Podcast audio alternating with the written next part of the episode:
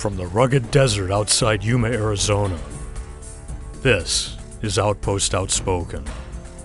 Outpost Outspoken is the official podcast of U.S. Army Yuma Proving Ground, which conducts natural environment testing of military equipment in Arizona, Alaska, and the tropics.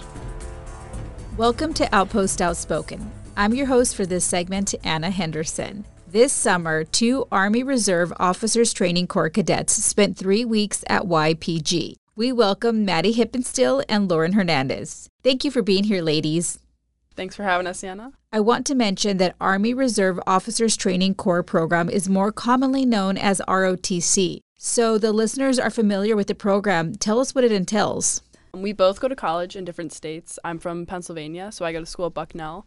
Yes, this is Lauren, and I'm from Colorado and I still go to school in Colorado. I go to Colorado School Mines and over there I study engineering. When you are in this ROTC program, you are committing yourself to the military while you're still in college. Yes. Is that correct? Yes. We both are contracted, so we have signed our contract to the Army. We'll both do different training at our school. We have PT three times a week in the morning, and we'll do once a month or so. I do labs at school and then once a semester, we have a full field training exercise known as FTX. And this is like our culminating experience at school.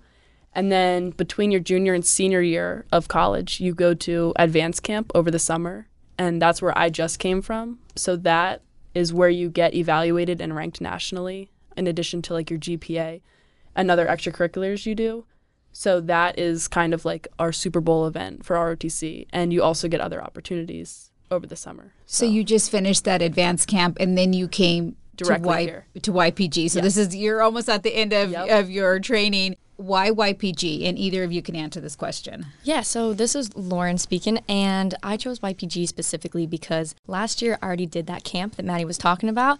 So I'm also almost at the finish line. And then you get this opportunity where you get to apply for internships. So when I'm looking at this um, list of internships that us cadets can do, I noticed that there were um, a bunch of different types. Especially one that stood out was YPGs, as it was kind of hinting more towards weapons testings, um, excuse me, and more vehicle testing. So when I'm looking at that list, it also had White Sands and a bunch of different test sites, but I wasn't super familiar with y, um, YPG. So I did some um, looking up on my own and kind of saw all the really cool things you guys do here. So it's something that I'm pretty interested in, might go into my career. So I wanted to come down here and kind of see what you all do, get the experience so I could go back home and hopefully it'll eventually help when it comes to picking my branch and seeing what I want to do for my career. Now you've spent three weeks here. This is your final day. Tell me about your experience while here. If you could describe it in one word, describe it. Each of you think of your one word, and then we'll go into kind of what you got to do, what you got to see. Because I know that the the sentiment when other ROTC cadets leave is, "Wow, we didn't realize everything that goes on and really that this was something that happened with the army's equipment. So, your what's your one word, Lauren? Honestly, my one word would probably be unexpected. That kind of ties into what you just said. Coming here, you know, I was thinking, okay, we're going to see some testing. We're going to, I don't know, putz around, do some stuff, but it turned out to be way more than what I could have expected. There was so many different factors, so many different people that work here that you don't even realize. I mean, even being here in the city of Yuma, you're talking to people and they're like, oh, yeah, we weren't really familiar with YPG.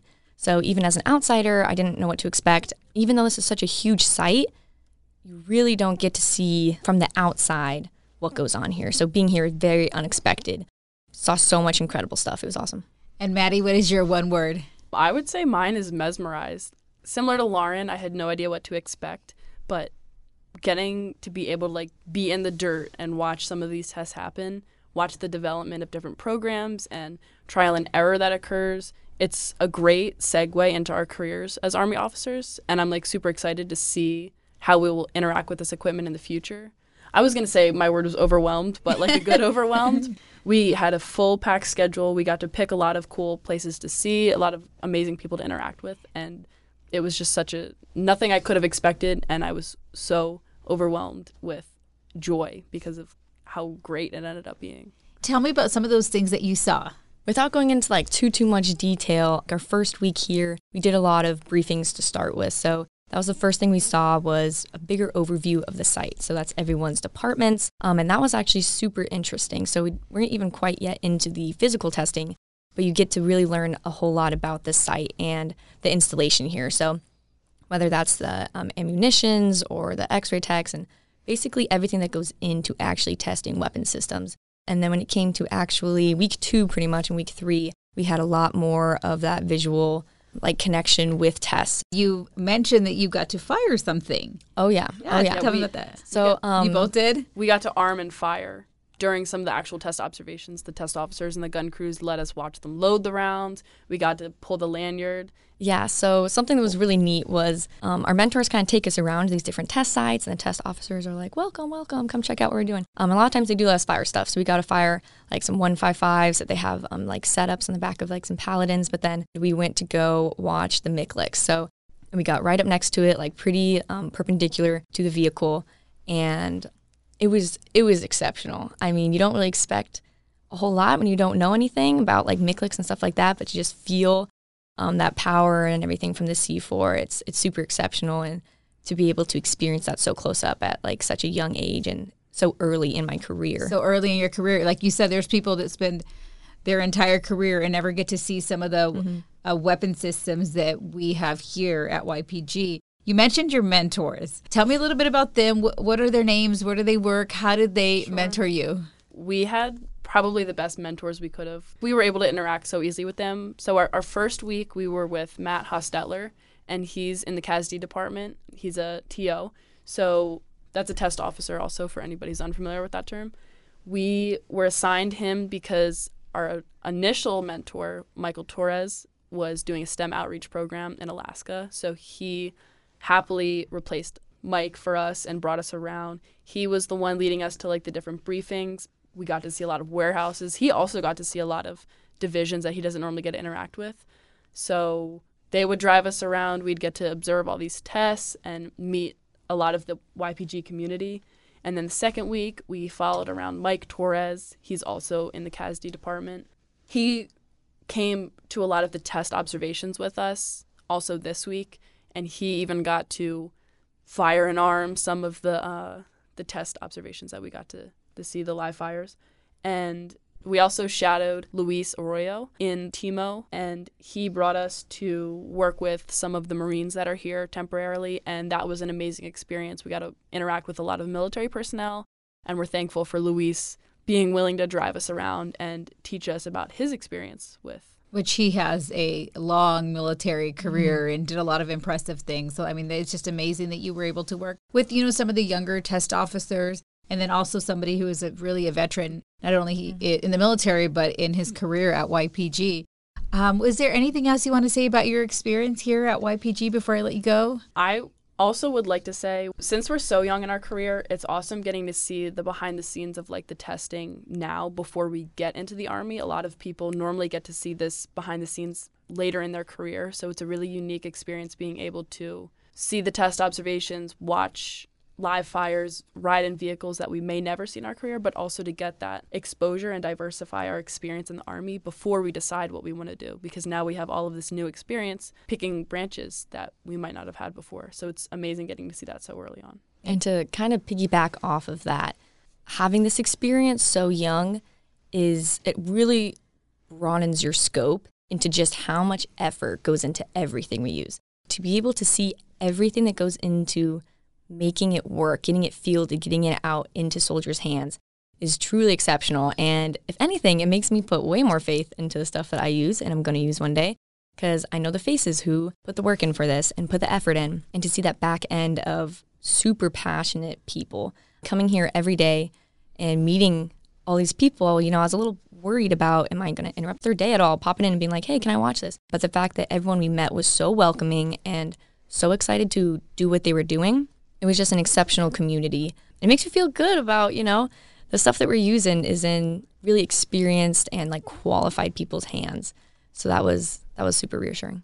Um, and something we're taught in the military is always like trust your equipment. So it's beneficial being on the other end and seeing, oh, I can trust this equipment, like Lauren was saying. So that's something we'll definitely bring back to our schools, our units in the future. And I'm really super excited that I got this experience at YPG. And I believe that's why so many people in the workforce are passionate about what they do is because Right. they know the end result. that They know that they've done everything they could to make a piece of equipment, some boots, a web, you mm-hmm. know, weapon system, whatever it is. You know, they've tested it to failure, so they can send it out to the warfighter and make sure it's safe. So, ladies, thank you for your time. Thank you for spending the summer here. And also, what you are going to do in the future for this mm-hmm. country. So, thank, Thank you. you. And it was an honor and pleasure meeting you both. Thank you for mm. having us. Yeah, thank you. You too. I mean, this was this was pretty incredible coming to YPG.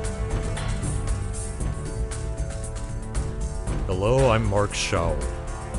The second generation of his family to work at Yuma Proving Ground, contracting specialist Deric Millis has seen YPG from multiple different perspectives, volunteered extensively in the local community, and developed a passion for teaching sales techniques in his spare time. So you've been aware of Yuma Proving Ground most of your life. Yeah, most of my life. My uh, my dad has worked out here for thirty plus years, um, so I remember just. I mean, YPG was part of the conversation. He got up early, uh, worked Monday through Thursday. I thought that was a normal work day for most of my life. It wasn't until I was like high school age when I realized no, most people work Monday through Friday, unless they're in retail or something. Then they you know, they work all kinds of hours. But yeah, I thought for Monday through Thursday was normal. And your very first job at Yuma Proving Ground was in retail. It, it was. I, I, uh, was, it's got to be about 15 years ago. I got a job. I was, I was only there for about uh, six months because it was part time, but I, got a job at the PX on the post side, main post side. So that was, I never really, I had come to YPG for like different like holiday parties with my dad as a kid or, or watching, you know, when the, when the Golden Knights used to jump, come see that. Um, but I never really knew what YPG actually looked like and how it functioned until I got the job at the PX and really interacted with everybody who lives out here and then the campsite and all that stuff. And you've seen it from some other angles too. You've worked at the airfield over the years. Yeah, so um, I, like I said, I worked there for about six months, but my main career at that time ended up being in, being in uh, in sales. Um, but I made I made a shift, and about uh, it was 2018. I ended up getting a job as a clerk, supply clerk, I think they called it at the LRC in the LRC. Um, it was a contractor position. That was a few months, and then um, one of the one of the government folks in the LRC referred me to their old position on the airfield as a supply lead. And so, starting September 2018, I was out on the airfield, and I was there until February of this year um, when I moved into the into the contracting office. On your spare time, you do something very interesting. You teach. But what you teach is unusual. You teach sales techniques. yeah. So, like I said, b- before I uh, before I started working out here, my um my main career was sales. I, I got pretty good at it, um, and I was always used as an internal trainer because I was here in little old Yuma, out selling people in Phoenix, Chicago, you know, Denver, all the other big markets. So they would send me to those big markets to see if I could help the folks over there. Um, and I, I got pretty good at. I realized I actually enjoyed teaching the selling more than I liked the selling, which is kind of a big statement because anybody who knew me knows that I, I really liked the selling. Um, But the sales techniques that you teach, they have applicability beyond trying to make money giving a product to somebody. oh, absolutely. So I, I divert from most of the standard sales training techniques that you'll find, which are which are really focused on convincing somebody that they need to see things your way. Um, and so it kind of becomes more of a, an argument, if you will, a persuasion. Um, whereas I feel like I've learned that people have emotional drivers. And so when you understand that, when you're relating to people, and you understand that, that, that their responses, the questions that they're asking, there's something underneath. So when you understand that, you learn to start asking questions that help them kind of set the logic to to the side and really dive into their own emotional drivers so they can define what is actually driving them to make the decision. So, but the applicability of it is when you understand that that's how people react, it helps in all of your conversations. It, it helps in all of your interactions. Shoot, it, it, I I teach. Um, I, I have a men's group that I lead at my house on Friday nights. Um, through my church, I coach a uh, a youth soccer team. Like we're talking six, seven, eight year olds, and those principles apply in those settings too. When somebody says something, I understand. Okay, what they're saying, they're trying to express something. So let me find out what's under the surface and let's deal with that. Let's identify that. Let's help them identify that because once they articulate it, it's much more it's much more effective to try to then lead them to a common solution together rather than try to pull them somewhere where And you've coached youth soccer for the last five years? uh, yeah, so I started when my daughter was four years old. Um, it was I didn't plan on it. I just entered her into soccer because she said she wanted to play because her older cousin was playing, and um, then we got an email saying that they didn't have a coach, and if we didn't get a coach, then they might not be able to play, and you know, and so I gave it a week and called the league, and they still didn't have a coach, and I said, well, game start in two weeks, so I guess I'm probably it, huh? so that's how I started coaching.